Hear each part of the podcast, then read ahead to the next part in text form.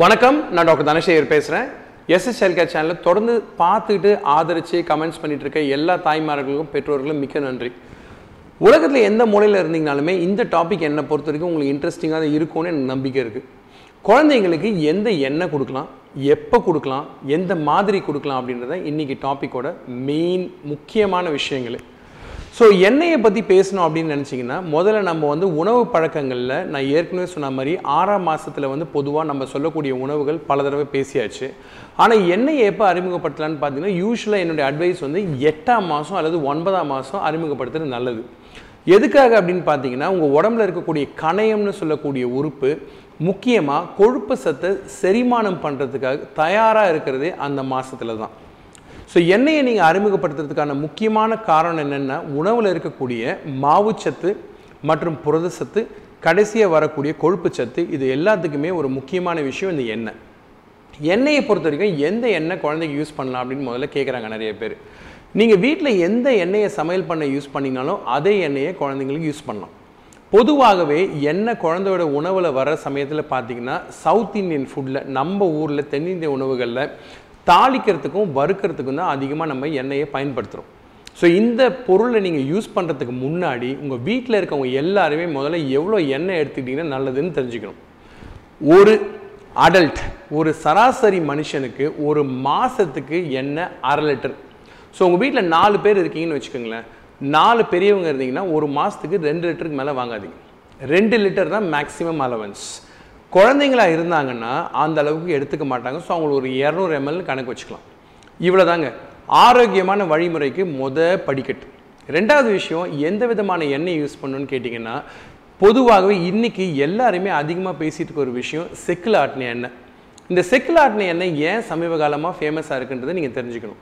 Gold pressed oil அப்படின்னு சொல்லுவாங்க. பொதுவாக எண்ணெயை எடுக்கிறதுக்கு உஷ்ணத்தை பயன்படுத்துகிறோம் இந்த உஷ்ணத்தை பயன்படுத்துகிற சமயத்தில் என்ன ஆகும்னு கேட்டிங்கன்னா நீங்கள் எந்த விதை யூஸ் பண்ணி எண்ணெய் எடுத்தாலும் அந்த உஷ்ணம் எண்ணெயை எடுக்க பயன்படுத்துது.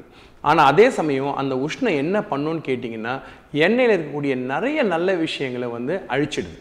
அதனால தான் ஹாட் ப்ரெஸ்ட் ஆயில் வந்து ஆரோக்கியமானதாக கருதுறது கிடையாது. கோல்ட் ப்ரெஸ்ட் ஆயில் அப்படின்னு பார்த்தீங்கன்னா அதுதான் செக்கெண்ணெய் அது நீங்கள் கடலெண்ணெய் யூஸ் பண்ணாலும் சரி நல்லெண்ணெய் யூஸ் பண்ணாலும் சரி எந்த எண்ணெயாக இருந்தாலும் எந்த எண்ணெய்க்குமே எனக்கு கம்ப்ளீட்டான ஆதரவு உண்டு. இந்த கோல்ட் ப்ரெஸ் ஆயிலில் சத்துக்கள் முழுசும் நிறைவாக இருக்கிறதுனால குழந்தைங்களுக்கு அது நல்லது. இது ரெண்டாவது விஷயம். மூணாவது விஷயம் நீங்கள் எண்ணெய் யூஸ் பண்ணுறப்போ எந்த மாதிரி எண்ணெய் யூஸ் பண்ணலாம் அப்படின்னு கேட்குறாங்க ஸோ உங்கள் வீட்டில் கடலெண்ணெய் நல்லெண்ணெய் இல்லைனா நீங்கள் வந்து எ- எந்த எண்ணெய் யூஸ் பண்ணாலுமே முக்கியமாக ஒரு சிம்பிளான ஒரு லாஜிக் குழந்தைகள் நல்ல மருத்துவராக உங்கள் பாக்கெட்டில் பெருசாக ஓட்ட போடாத ஒரு விஷயமா என்னோட அட்வைஸ் மாதத்துக்கு ஒரு எண்ணெய் யூஸ் பண்ணுங்கள் ஒரு உதாரணத்துக்கு இந்த மாதம் நீங்கள் ஆலிவ் ஆயில் யூஸ் பண்ணிங்கன்னா அடுத்த மாதம் கடலெண்ணெய் யூஸ் பண்ணுங்கள் அதுக்கு அடுத்த மாதம் ரைஸ் பிரான் ஆயில் யூஸ் பண்ணுங்கள் அதுக்கு அடுத்த மாதம் நல்லெண்ணெய் யூஸ் பண்ணுங்கள் இது ஒரு விதமான ஆரோக்கியத்திற்கான ஒரு முக்கியமான ஒரு வழி. இல்லை சார் அப்படின்னு பார்த்தீங்கன்னா இன்னொரு சிம்பிள் விஷயம். பொறுமை இருக்கக்கூடிய இல்லத்தரசிகள் அம்மாங்க பாட்டிங்க இந்த விஷயத்தை நீங்கள் கடைபிடிக்கலாம். ரொம்ப சிம்பிளாக பார்த்தீங்கன்னா வறுக்கிறது கடலெண்ணெய் யூஸ் பண்ணிக்கங்க. ஒரு பொரியலை நல்லெண்ணெயில் பண்ணுங்கள் இன்னொரு சாம்பார் பண்ணிங்கன்னா தேங்காய் எண்ணெய் யூஸ் பண்ணுங்கள் இந்த மாதிரி எந்த எண்ணெயும் நீங்கள் ஒரே சமயத்தில் ரெண்டு மூணு எண்ணெய் யூஸ் பண்ணிங்கன்னா அந்த உணவோட டேஸ்ட் மாறுறது மட்டும் இல்லாமல் ஆரோக்கியத்துக்கும் அது முக்கியமான ஒரு வழியாக இருக்கும். இது முக்கியமான இன்னொரு விஷயம். ஸோ நான் சொன்ன ரெண்டு வழியும் உங்களுக்கு புரிஞ்சிருக்கும்னு நினைக்கிறேன். சிம்பிளான ஸ்ட்ராட்டஜி தான். நாலாவது விஷயம் எண்ணெய்களை எப்படி யூஸ் பண்ணலாம் அப்படின்னு கேட்டிங்கன்னா எண்ணெயை வந்து சாதாரணமாக நீங்கள் வறுக்க பயன்படுத்துனீங்கன்னா அந்த எண்ணெயில் வந்து கருப்பு கருப்பாக துகள்கள் இருக்கும். இந்த துகள்கள் வந்து எவ்வளோ அபாயகரமானது அப்படின்றத நீங்கள் தெரிஞ்சுக்கணும். ஆயிரத்தி தொள்ளாயிரத்தி அறுபதுகளில் பார்த்தீங்கன்னா ஜப்பானில் வந்து நிறைய பேருக்கு வயிறு புற்றுநோய் வர ஆரம்பிச்சது.